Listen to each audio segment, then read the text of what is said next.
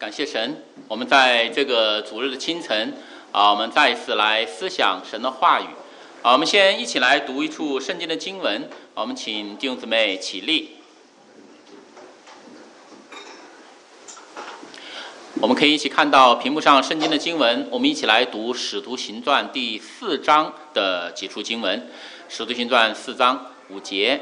第二天，官府长老和文士在耶路撒冷聚会，又有大祭司亚纳和该亚法、约翰、亚历山大，并大祭司的亲族都在那里。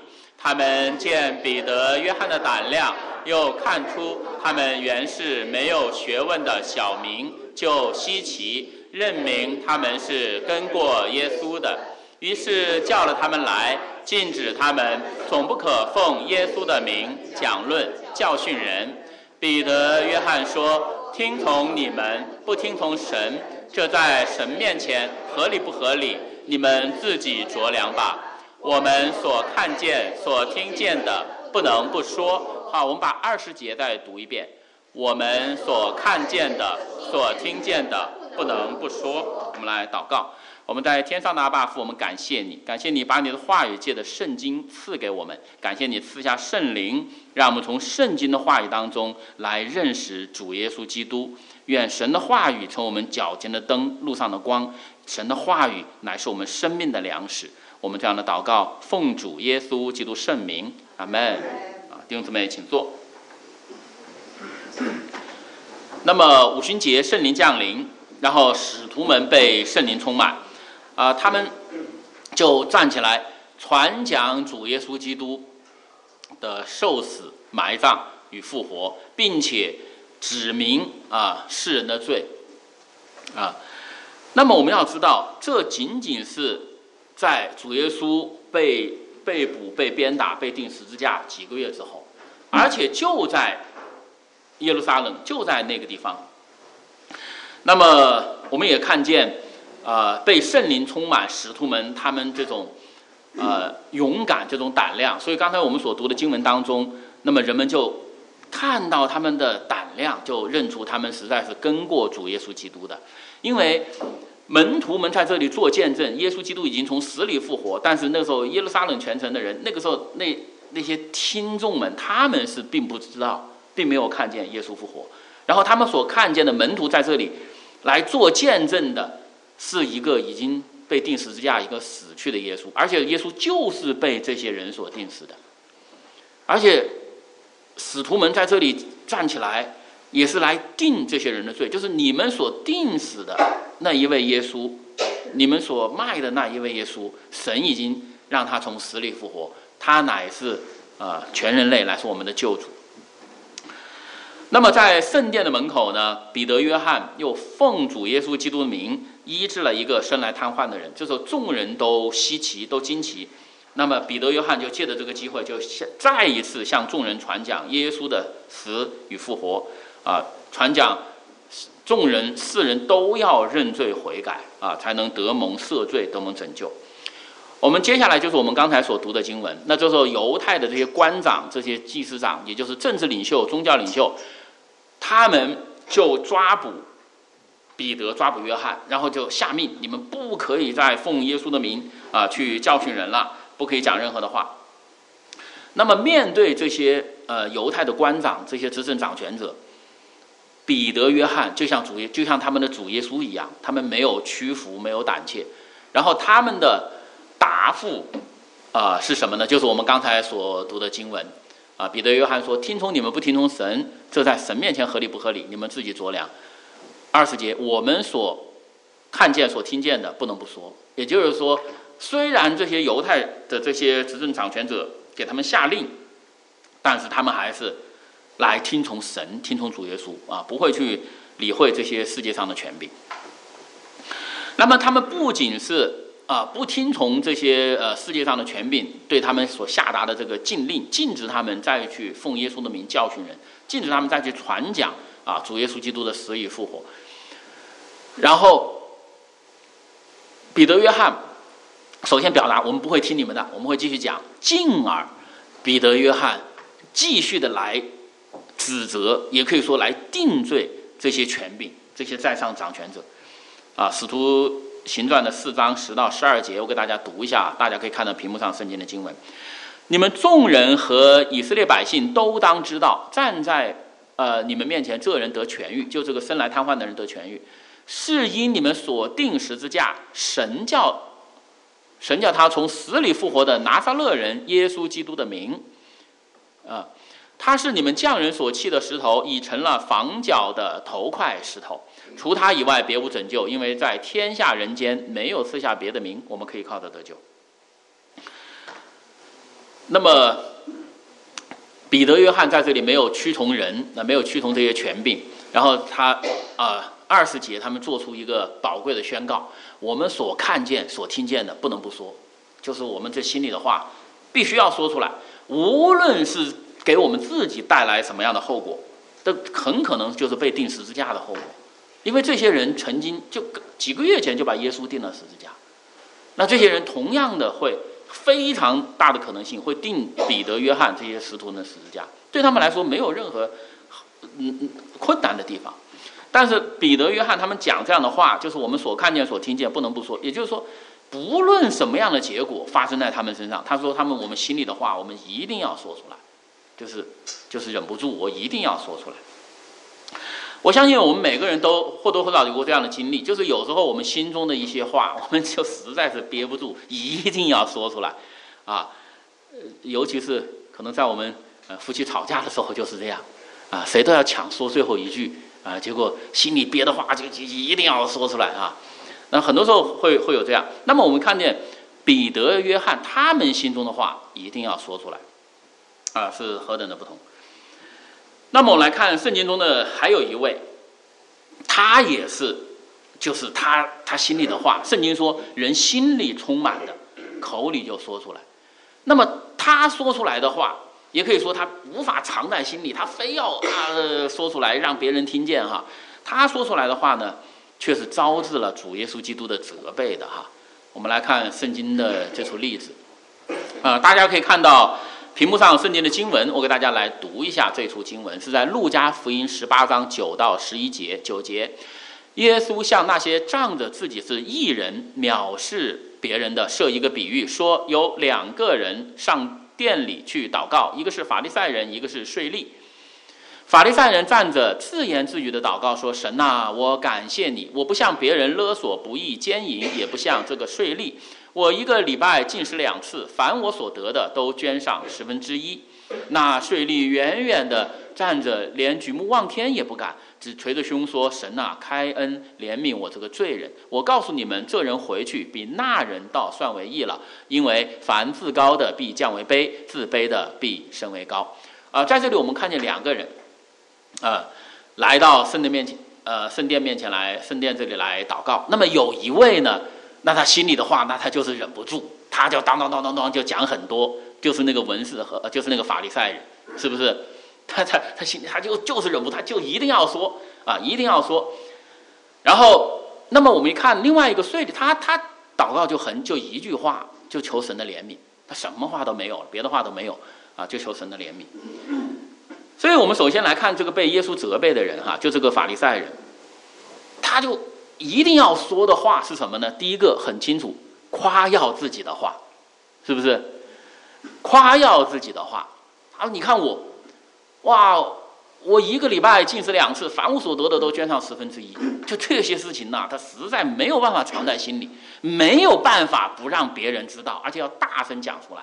那么圣经说这些文士法利赛人哈，主耶稣称他们是假冒为善的人，他们奉献的时候要怎么样？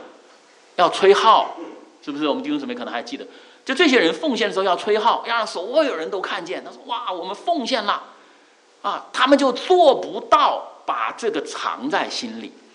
他们做了一些他们认为很好的事情，他们没有办法说：“哎呀，我就不说，我就不说，我就憋在心里。”做不到，一定要说出来，一定要说出来，一定要让别人知道。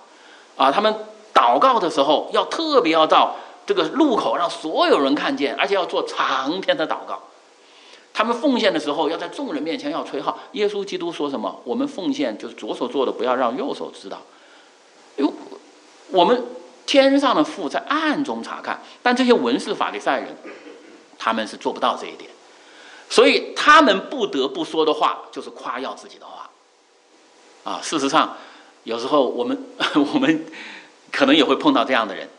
有时候我们反省我们自己，我们可能有时候也有点像这个样子。我们自己做了一些好像自自己觉得还还还很不错的事情，你会发现哟，大家都没有发现呢。哎呀，大家都没有看到啊！这个这个这个怎么办？这个我一定要让别人知道啊！啊，那么我们有时候就实在忍不了。哎呀，你你们知不知道？你看，哎，今天来教会，你看有没有发生变化呀？人家一看，哎，有变化。他你知不知道？哎，为什么会有这些变化？我这样去引导人。当然，我举这样的例子哈。那么对于这个法律犯人，他还有一一点，他做不到，不能不说，他非要说。第一点，我们看见是夸耀自己。第二呢，贬低别人，啊，所以这是一体两面，啊，他说你夸自己就算了，对不对？你说哎呀，我做了这么多好事情，哇，我奉献了这么多，你不能不知道啊，我我这些事情不能不让知道，但他没有到这里就结束，他一定要把别人要踩一下，他一定要说，我感谢你，啊。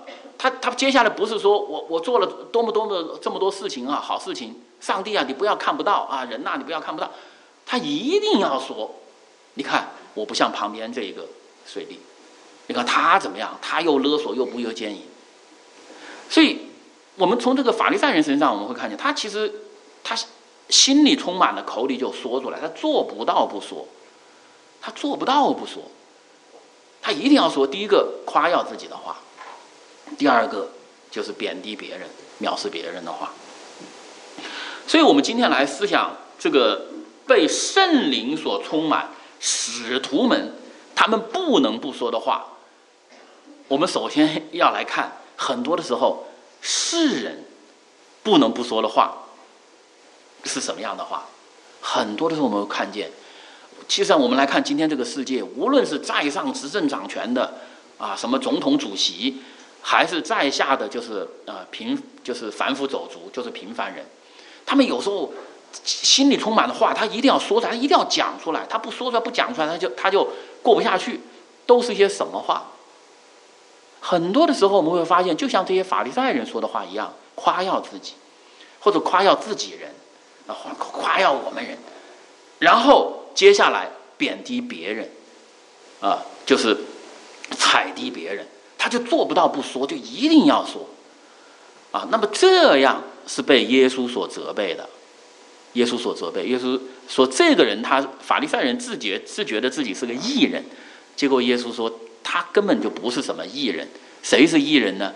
就是那个税吏，啊，他比这个法利赛人更算为义。那么这个税吏说出来的话，完全不关乎他自己的骄傲，完全不不关乎他自己。他只说一句话，所以我们刚才反复提到圣经中的一句话，就心里充满了口里说说出来。这个税吏心里充满的是什么呢？就是求神的怜悯，这就是他心里充满的，他就说出来。结果耶稣就称赞他，这个人倒算为义啊。嗯，在我刚来呃美国的时候呢，我是先到这个 Nampa NU 去读书嘛。然后每个礼拜三晚上啊，在我们家里呢，就会有我们就会组经组织这个查经聚会，就会我们会邀请在 NU 的一些中国留学生来到我们家里来参加这个查经聚会。那么其中这个查经聚会当中有一个年轻人啊，他很聪明啊，很优秀的一个年轻人。然后最后这个年轻人也是在这个查经聚会当中就是绝志信主的。那么这个年轻人他他很有意思，他身上身上有一个非常鲜明的特点啊，非常与众不同鲜明的特点。这个年轻人的特点就是什么呢？他自己是是很聪明啊，是很不错。但他的特点就是，他一旦做了什么好事情呢，他很会做饭啊，四川小伙子很会做饭。他一旦做了什么好事情或者各种，他一定要说，他一定要说，他就忍不到不说，他一定要说。这是第一。第二，他一旦看到别人，他觉得哎呀，这个人啊好笨哦，好傻哟啊，这个人就是不像样，他也一定要说。他就忍不了，他完全就忍不了，啊，他就觉得这，因为他看他，因为他自己，他可能对自己有一个什么样的一个标准，然后他看用这个标准去，去看别人，他觉得哎呀，这个人这不行那不行，然后一般人也就也就算，他不，他一定要说，一定要说。后来慢慢他参加我们查经聚会，参加多了，但是他也就是看到这段经文，啊，看到耶稣对这个法利赛人的这个责备哈，然后他就真正的开始操练，操练什么呢？闭嘴，操练闭嘴，夸耀自己的话就忍住，就是忍住。你能能不能坚持一秒钟不说？能不能坚持一分钟？能不能坚持一天？你能不能坚持就不说？没有人知道，你就让没有人知道，能不能做得到？他真正就在坚持了。然后第二，能不能坚持？就是不要踩低别人，啊，能不能坚持？能不能忍住？那么有一次呢，他来到我们那个茶经聚会当中，那么他又看见有一个呃姊妹哈，也是一个呃女孩子，好像又又说一些话，在他看来好像。好像很很错，很离谱哈。然后我们所有人，因为我们我我包括这些同学们，我们所有人都知道这个小伙子这个特点，我们都知道他一定要开口了，一定要说话了，一定要把这个这个这个女生要要好好的要要嘲笑，要挖苦一番。然后我们大家都看他，然后他怎么样？他就不说。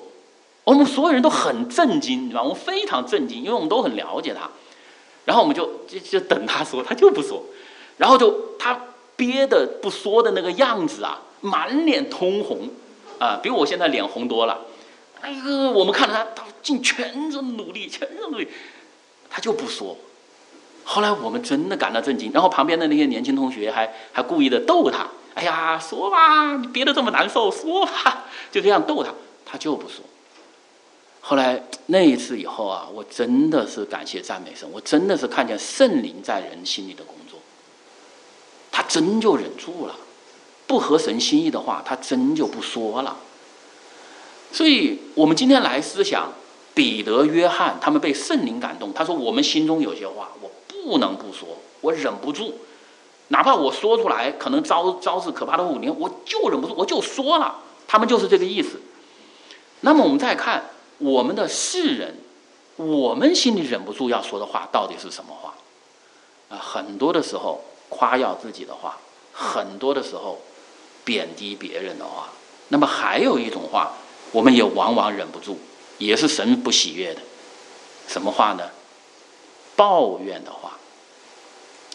好多的时候，我们就忍不住，我们就要抱怨。那么事实上，从我们的始祖开始就是这样，亚当夏娃开始就是这样。那么我们知道，亚当夏娃都吃了这个神不许可他们吃的这个树上的果子。结果上帝就找到亚当夏娃，就说：“你们是不是吃了不许可你们吃的树上的果子？”结果亚当就说什么呢？说：“神呐，是你造的那个女人给我吃。”这就是抱怨，是不是？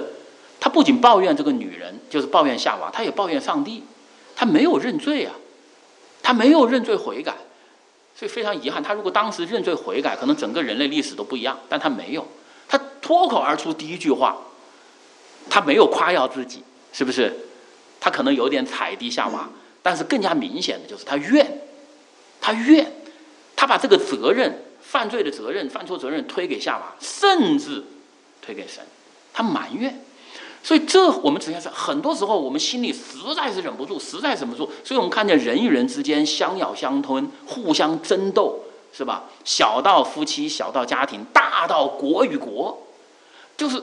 心里不很多怨，很多怨都是他，都是别人，啊！我们今天看到各种各样的一些政治现象，就是我们今天为为什么会有这样的麻烦，都是怪他，啊，都是怪别人，说别的国家、别的文明、别的文化，或者是啊，我为什么要怪怪妻子？妻子说我为什么这样怪怪丈夫？就是这样怨，不停的怨。那么圣经的。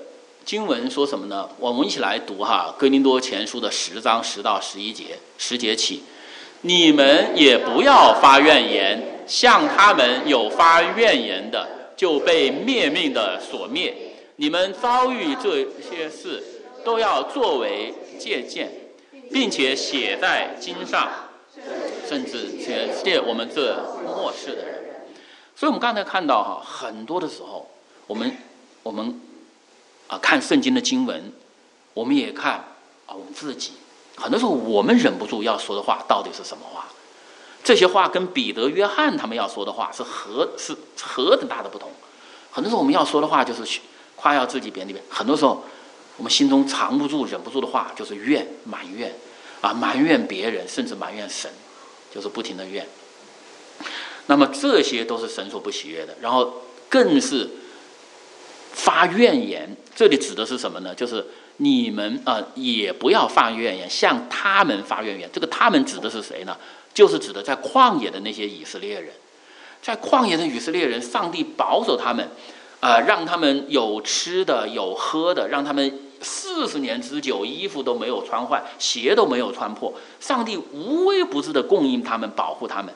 结果这四十年之久，以色列人在旷野不停的向神发怨言，不停的向摩西发怨言，很多次要拿石头要打死摩西。结果那一代的以色列人，就是出埃及那一代的以色列人。全部倒闭旷野了，只有在旷野出生的新生代以色列人，才能进入应许之地迦南啊！当然，那个就从埃及出来那一代以色列人还有两个啊，就是约书亚和加勒啊，他们带领旷野出生的新生代进入迦南。但是上一代人全部倒闭旷野，为什么倒闭旷野呢？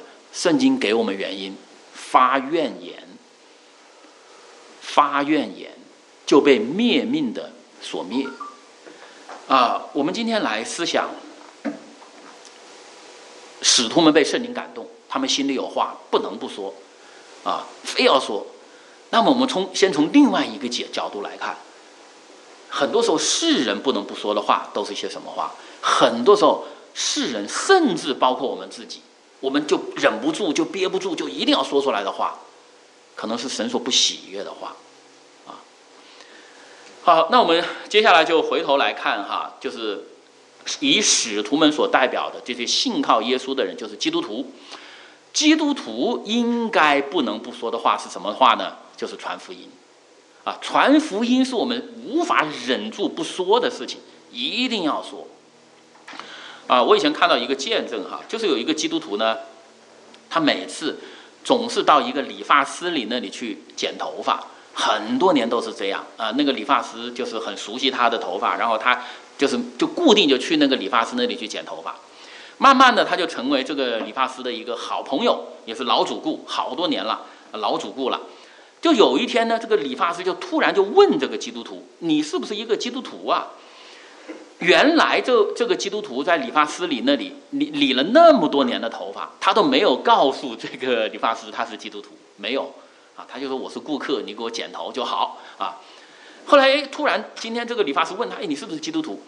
然后他说，哎，他说我是啊，你怎么知道？然后这个理发师就说是别的主顾，我别的客人跟我说的啊，就说那个谁谁谁，你那个老主顾他是个基督徒，我是从别人那里知道哦，你是基督徒。后来这个基督徒就说，哎呀，我是基督徒。然后突然这个理发师就变得非常生气的样子，非常生气，然后就大声就说。不，你不是一个基督徒。然后这个基督徒就觉得你怎么这样说？我就是基督徒啊。然后这个理发师就说很生气，你不，你不是呢，你骗我。然后这个基督徒说：“我是啊，我是基督徒啊，你发什么脾气呢？是不是？你发什么脾气？我是基督徒啊。”然后这个理发师就说：“你如果真的相信有天堂有地狱，你如果真的相信信耶稣就得永生，离开世界的时候上天堂，你如果真的相信不信耶稣。”离开世界的时候，下地狱。你怎么会从来不告诉我？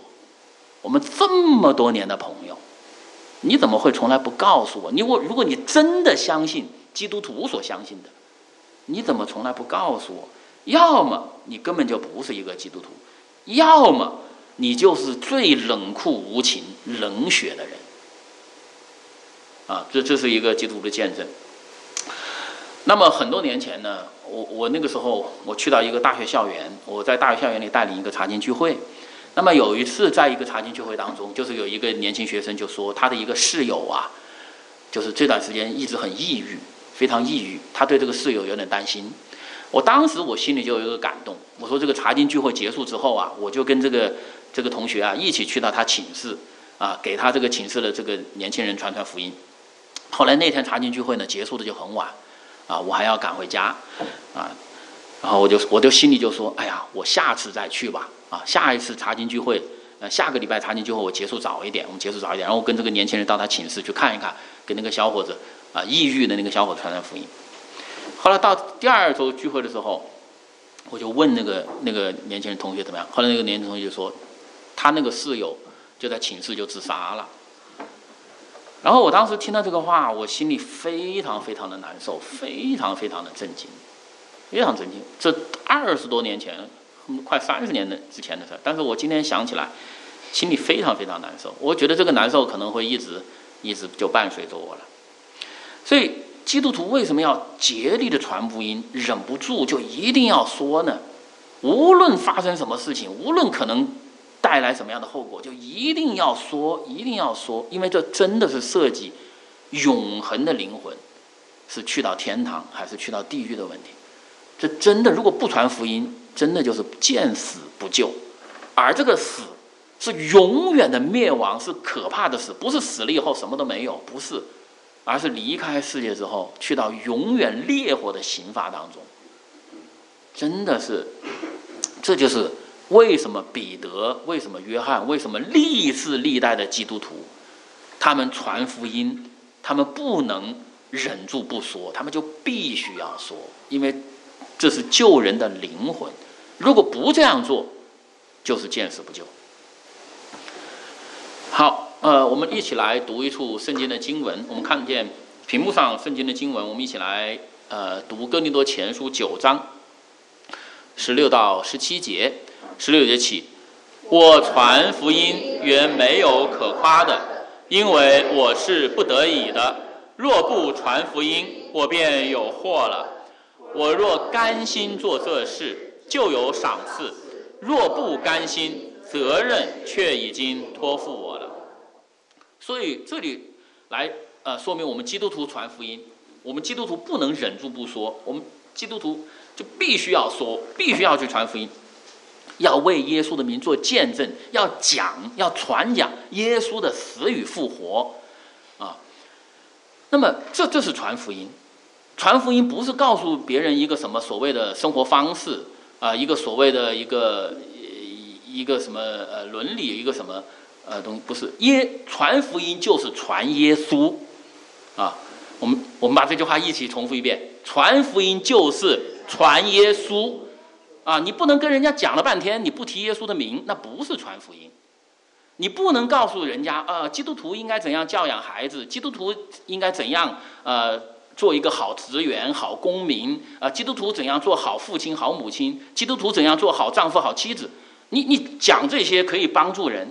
但你这不是在传福音，传福音是传耶稣，传福音就是传耶稣，我们必须要传耶稣，我们不得已，若不传福福音，我就有祸了，啊，那么这个这个我们等一下我们会详细来讨论。那我们基督徒传福音是不是被迫的呢？好像被迫，好像被逼的呢？哎，好像有点这个意思在里面，好像有点这个意思在里面。呃，但是十七节就就说，我们若甘心做这事，就有赏赐。哎，这就说，看上去前面说我们好像必须要这样，呃，不这样我们会有祸。但接下来说我们要甘心，我们要愿意，啊，出于自愿的心，啊，不是被迫的，是我甘愿的。那么如果不甘愿，责任那是已经托付我了。啊，在我们。呃，前几次主日信息当中呢，我们看见基督徒其实有一个身份叫做基督的精兵，是不是？我们是上帝的军队，我们是基督的精兵。那么军人的天职是什么呢？服从，服从命令，这是军人的天职。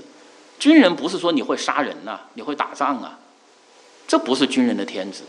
军人最最重要的就是服从。那么基督徒，我们。服从什么？服从我们的主耶稣。那耶稣托付我们的最大最重要的使命，就是传福音。啊，我们最好就是甘心这样去做，这是最好了。我们甘心这样去做。但是如果不甘心，但是这是我们所领受的命令，这是我们的使命。那我们还是要这样去做。所以传福音对于基督徒来说。我们不能不传，我们不能不说。第一个最重要的原因，这是上帝的旨意。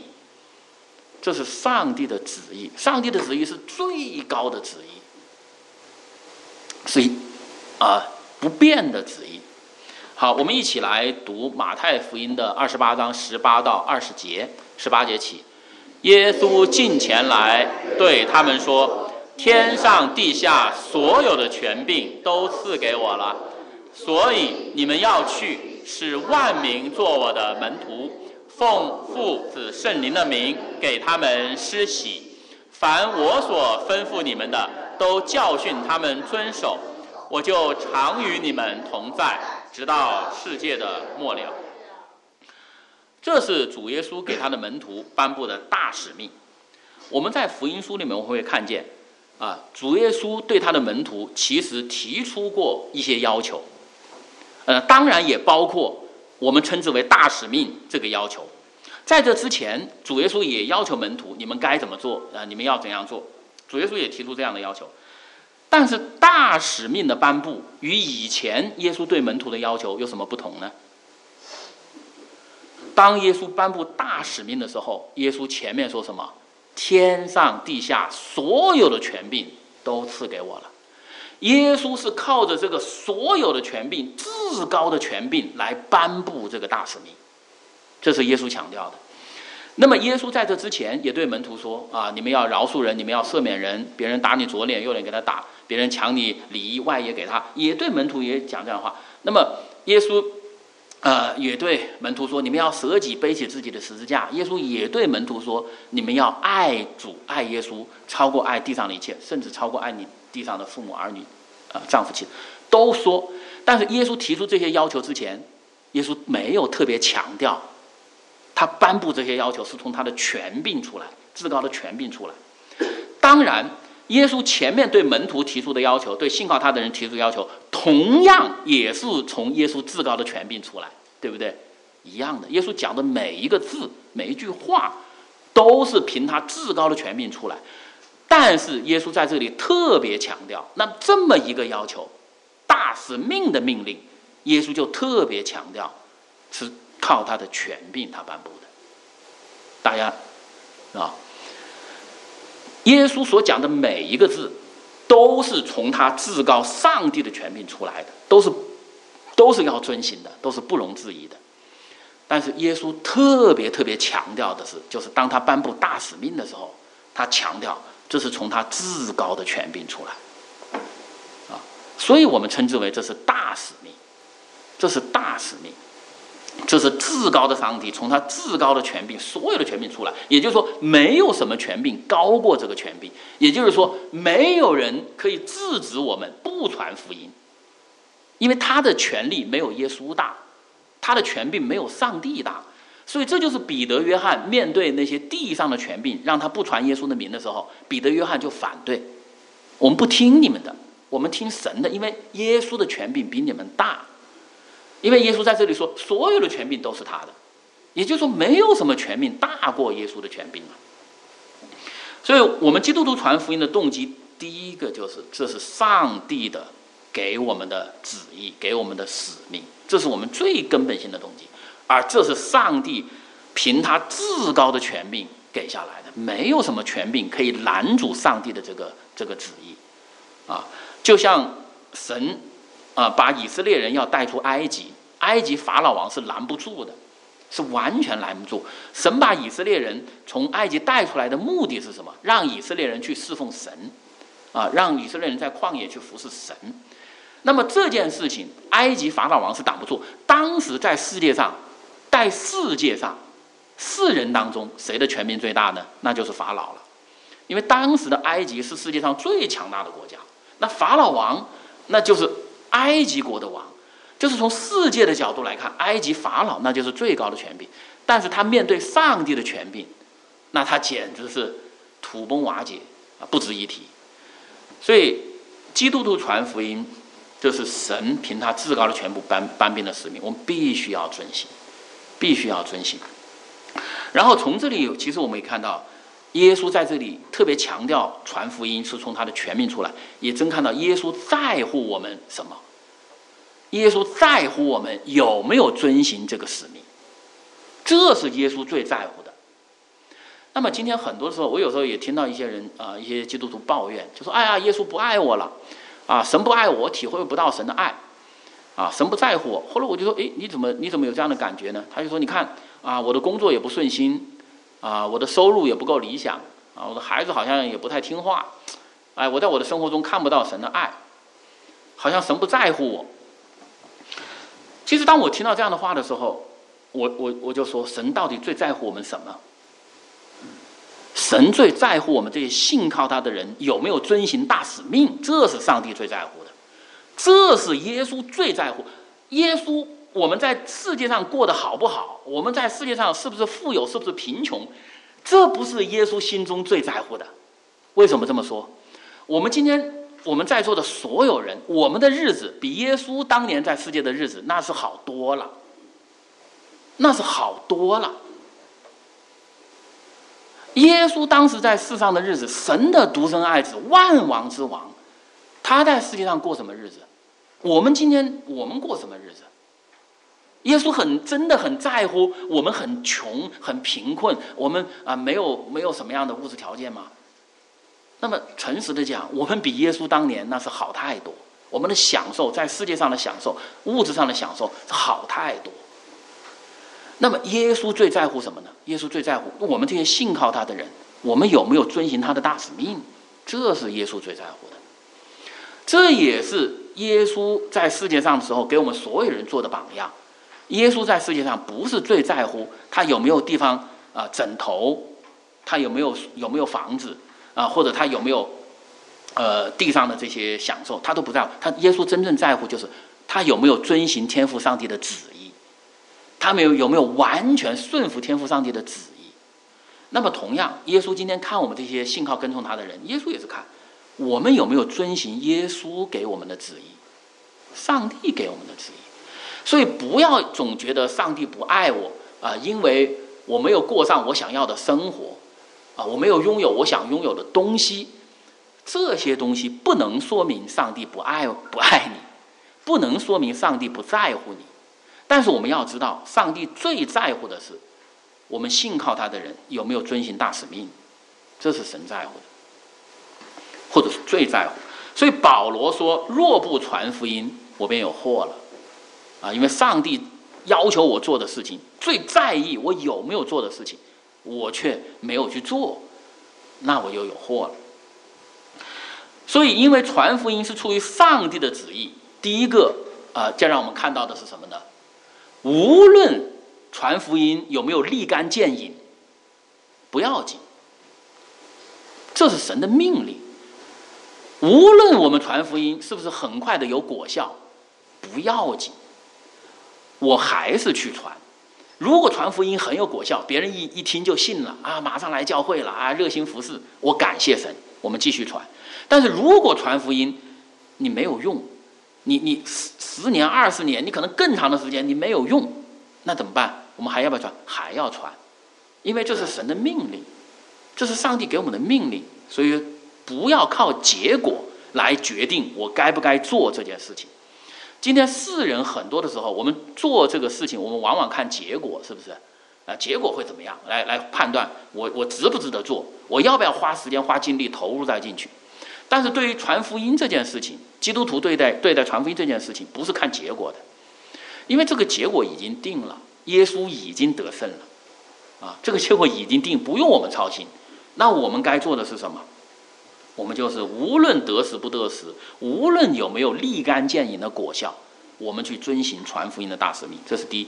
第二呢，放胆传福音，提耶稣的名，就。我我们我以前曾经有一个老姊妹啊，她就讲一句话，她我们那时候我们年轻嘛，我们传福音啊，总是说啊怎么样才能说服人呐啊怎么样才说服那些知识分子啊什么什么，我们我们费很多心思啊，然后觉得总是无能为力。结果那个老姊妹就跟我们讲，你就讲圣经上的话，你就提耶稣基督的名，福音本是神的大能，神的话，圣经的话，它就有力量。后来，当我们就就这样真的去遵循，真的发现果然就是这样，啊，曾经有一个慕道的朋友，很长的时间啊，跟他接触，什么讲文化呀，讲传统，讲哲学，讲讲一堆东西，啊，他只是表示，哎呀，对基督教信仰感兴趣，感兴趣，但是有一次，这个姊妹听到一句话，她心里一下子就触动了，然后马上眼泪就流出来。什么话？就是耶稣开始传福音讲的那句话：“你们要悔改，天国近了。”当时把这个话讲给这个这个穆道朋这个这个女孩子听，马上他眼泪就流出来了。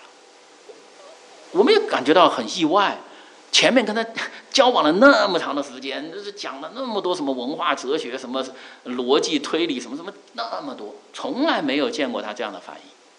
结果就那一句话：“你们要悔改，因为天国近了。”后来我们我就想起那个老姊妹讲那句话：“这就有神的能力。”我们今天为什么传福音没有果效啊？第一个，我们想太多；第二个，我们自己都不相信这些话有能力了。我们自己对这这福音本是神的大能这句话，我们心里都有点怀疑了。我们总觉得不够吧，没有用吧？哎呦，加上现代科学，加上现代哲学，加加很多东西，其实这些东西真没有用的是这些东西。所以，因为是上帝的旨意，第一不计成不计果效，有没有立竿见影的果效不管它；第二，放胆相信福音就是神的大能啊！这就是彼得、约翰所做的啊。早期的初期教会，呃，那些历世历代的呃传福音的人所做的事情。第二呢，基督徒为什么传福音呢？因为我们是被神的爱。所激励啊，我们还是把这一处经文一起来读一下哈，《罗马书》五章八节，唯有基督还在我们在做罪人的时候为我们死，神的爱在此将我们显明了。啊，《哥林多后书》的五章十四到十五节，十四节，原来基督的爱激励我们，因我们想一人替众人死，众人就都死了。并且他替众人死，是叫那些活着的人不再为自己活，乃是为他们死而复活的主。历世历代的基督徒啊，尤其是一些宣教士，他们冒着生命危险，他们去到异国他乡啊，传福音到地极，无数的人因为福音的缘故，因为传福音的缘故，牺牲他自己啊。那么，为什么会这样做呢？第一，这是上帝的旨意；第二，是被耶稣基督的爱所激励了。呃，刚刚才我们所读的经文呢，是圣灵感动使徒保罗说的。那么，使徒保罗曾经说啊，他在传福音的过程当中，他经历了多少的逼迫患难啊，赤身露体被羞辱啊，寒冷痛苦被鞭打，被石头打啊，被蛇咬，然后被逼迫，被关在监牢里面。使徒保罗曾经列举这些，然后他还是继续传福音，结果世人就说他癫狂，使徒保罗癫狂了。为什么说他癫狂呢？因为使徒保罗他年轻的时候，他接受过最好的教育，他是大有前途啊！他接受过以色列人和罗马人最好的教育，他既是犹太人的法利赛人，他又是罗马公民。呃，按我们世界的话说，这个年轻人在世界上那是大有前途。非非常年轻，他就被委以重任啊，被大祭司委以重任，他在世界上有非常好的前途。结果使徒保罗把这世界上这些全部抛弃了，他就成为外邦人的使徒，他来传扬主耶稣基督的福音。因为他传扬福音，他遭遇很多很多的逼迫。后来使徒保罗他自己就说，他为什么会这样呢？他为什么会这样？我们刚才所读的经文给我们答案。原来基督的爱激励我，啊，这就是使徒保罗为什么会是这样，因为是爱激励他。那么“激励”这个词呢，啊，我也是刚刚啊才知道哈，这个是在这个希腊原文里面是什么意思呢？这个“激拉”呃，希这个“激励”哈，这个“激励”啊，就是指妇女在生孩子，就是到临就是要临盆了，孩子要生出来那个时刻，这时候她能忍住不生吗？忍不住，他一定要生出来。那个孩子就已经要临盆了，就就临产，他一定要什么都忍不住。就那个时候天塌地陷啊，火崩石裂，就任何发生任何的事情，哪怕这个妈妈可能因为生孩子会会失去性，她都一定要生，孩子一定要生出来。所以这个希腊原文“激励”是指是指那个情形，就是就是那个情形，就那个情形，没有什么东西可以挡得住了，就一定要要发生。所以呢，这就是使徒保罗说的，他心里的那个传福音的动力啊，就是就是这个样子，就是一定要耶稣的福音，一定要说，一定要说，就是挡不住，不管发生什么，一定要说。啊，他为什么用激励用妇女生孩子呢？因为一个新的生命诞生，一个新的生命诞，福音是给人带去生命的。我们众人都死在过犯罪恶里面了，我们众人都死了，在上帝的眼中。但是福音要把生命带给人，人信靠主耶稣基督，才能得到真正的生命，才会成成为灵魂苏醒的一个活人，啊，被圣灵所重生。所以这就是激励的意思，就是。我们来思想，就像就像妈妈啊生孩子，她一定会生出来。那么被神的爱所激励，被基督的爱、基督的爱所激励，也是没有什么可以挡得住。一定要把这个生命的信息、灵魂得救的信息，一定要传递出来，给这些已经死在过犯罪恶当中的人。呃，第三个原因呢，圣经告诉我们，就是我们基督徒传福音，是因为我们欠了世人的债，我们欠债。我们欠债就要还，啊，我们欠那些没有听到福音的人的债，我们要向他们还债，所以这是基督徒传福音的一个心态。我们传福音，你不要觉得，哎呀，我们居高临下，好像施舍，把福音施舍给你，啊，我你们很可怜哦，你们你们好好好好无望啊，好好好悲惨的，来来来来来，我我们给你啊什么赏赐，给你什么好处，把福音给你。不要有这个心态。我们传福音心态是：我欠他的债，我向他还债；我欠外邦人福音的债，我向他还债。啊，这是我们基督徒传福音的态度。因为我欠债，我必须要还。啊，罗马书一章十四到十七节，无论是希腊人、化外人、聪明人、愚拙人，我们都欠他们的债，所以情愿尽我们的力量，将福音也传给你们在罗马的人。我不以福音为耻，这福音本是神的大能，要救一切相信的，先是犹太人，后是希腊人。所以这是基督徒的心声。我们为什么传福音？上帝的旨意被基督的爱所激励。第三，我们欠债，我们欠债，我们这个债必须要还。我们要向世人传福音，啊，不是什么我们我们居高临下的施舍，没有，我们没有这个资格。我们是欠债的人，我们我们要还。那像什么样的还呢？圣经就是用这样的列举，其实是概括所有的人，就是希腊人，就是当时所谓，呃，在罗马文化、希腊文化当中的所谓文明人。那么也包括在这个文明之外的化外人，就是所谓的野蛮人，没有开化啊，野蛮人所谓聪明人、愚拙人，就是所有的人，世界上所有的人欠债。所以这是我们必须要向人传福音，因为我们要还债。然后我希望我们传福音的时候，我们就思想神借着使徒保罗所讲的这个话，我们对所有的人都欠债。我们传福音，我们看见一些哇，在社会上地位很高的人，受过很好的教育啊，非常非常非常啊，在世界上好像非常成功的人士。当我们给他传福音的时候，我们觉得我们可能有点自惭形秽，我们觉得哎呀，我是好像欠你的债一样的啊，给你给你这样。但是我们碰到呃一些呃贫穷的。好像没有接受过太多教育的，好像在世界上非常卑微、非常渺小，被世界所遗忘的。当我们碰到这些人的时候，我们用什么样的态度跟他传福音呢？依然是欠债的态度。所以这就是使徒保罗在这里所强调的：无论碰到什么人，呃，因为当时的希腊人、希腊文明当中的人，或者罗马公民，他们是高高在上的，是不是？呃，三分之一的自由人，其他三分之二全是奴隶啊。他三分之一的人是高高在上。无论是碰到这些人。还是碰到那些做奴隶的野蛮人、呃愚昧人，打仗失败了过来当俘虏的那些人，奴隶碰到他们都是一样的态度，都是一样的态度，都欠他们的债，他们在我们眼中都是我的债主，我们要还。所以这是我们传福音的呃态度，不以福音为耻，面对所有人都不以福音为耻，啊，无论他。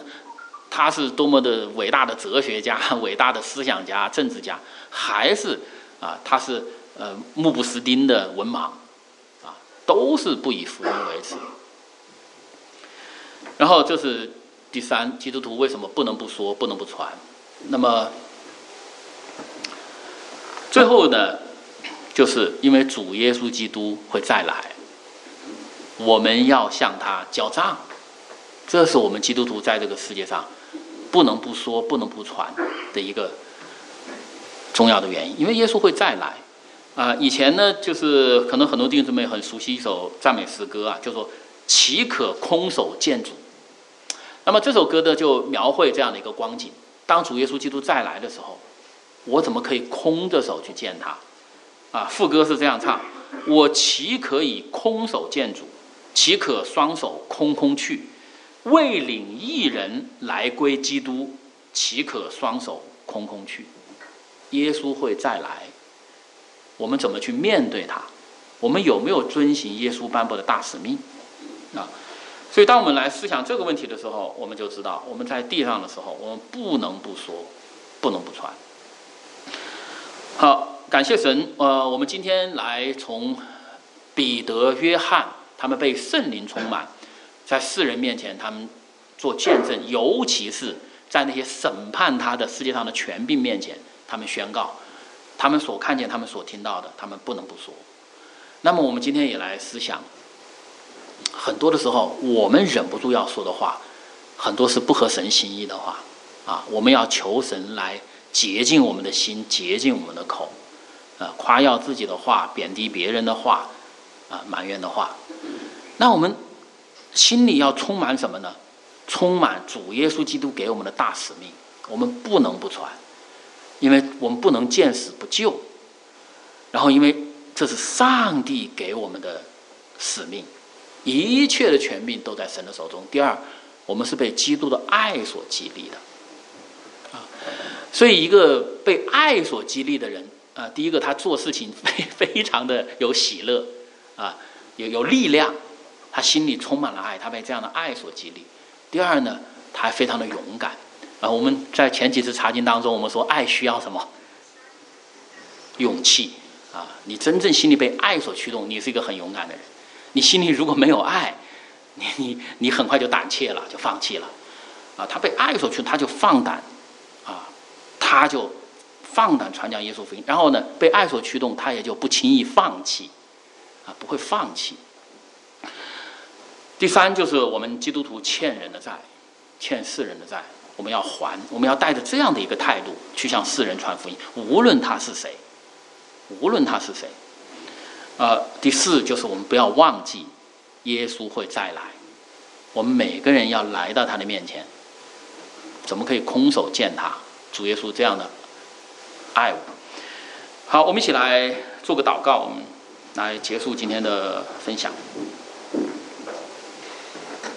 我们在天上的爸父，我们感谢你，赞美你，感谢你把你的话语借着圣经赐给我们。你的话语就是我们脚前的灯，路上的光，照亮我们，不让我们落到黑暗当中。你的话语是我们生命的粮食。人活着不是单靠食物，乃是靠神口中所出的一切话。我们愿圣灵光照带领我们，愿圣灵将神的话刻在我们的心板上面，不仅是让我们能够清楚明白神话语的心意，更是也让我们有信心、有力量。啊，有热心、有爱心来遵行神的话语去去行。主啊，愿神眺望我们心中传福音的热心，让我们无论得时不得时，让我们无论在任何的时候，我们借着各样的环境，通过各样的途径，啊，哪怕小到一个小小的鞋盒，啊，哪怕我们面对呃这世界上的君王总统，哪怕在任何的环境当中，神与我们同在。主啊，让我们能够放胆为耶稣的名传见证。我们这样的祷告，奉主耶稣基督圣名，阿门。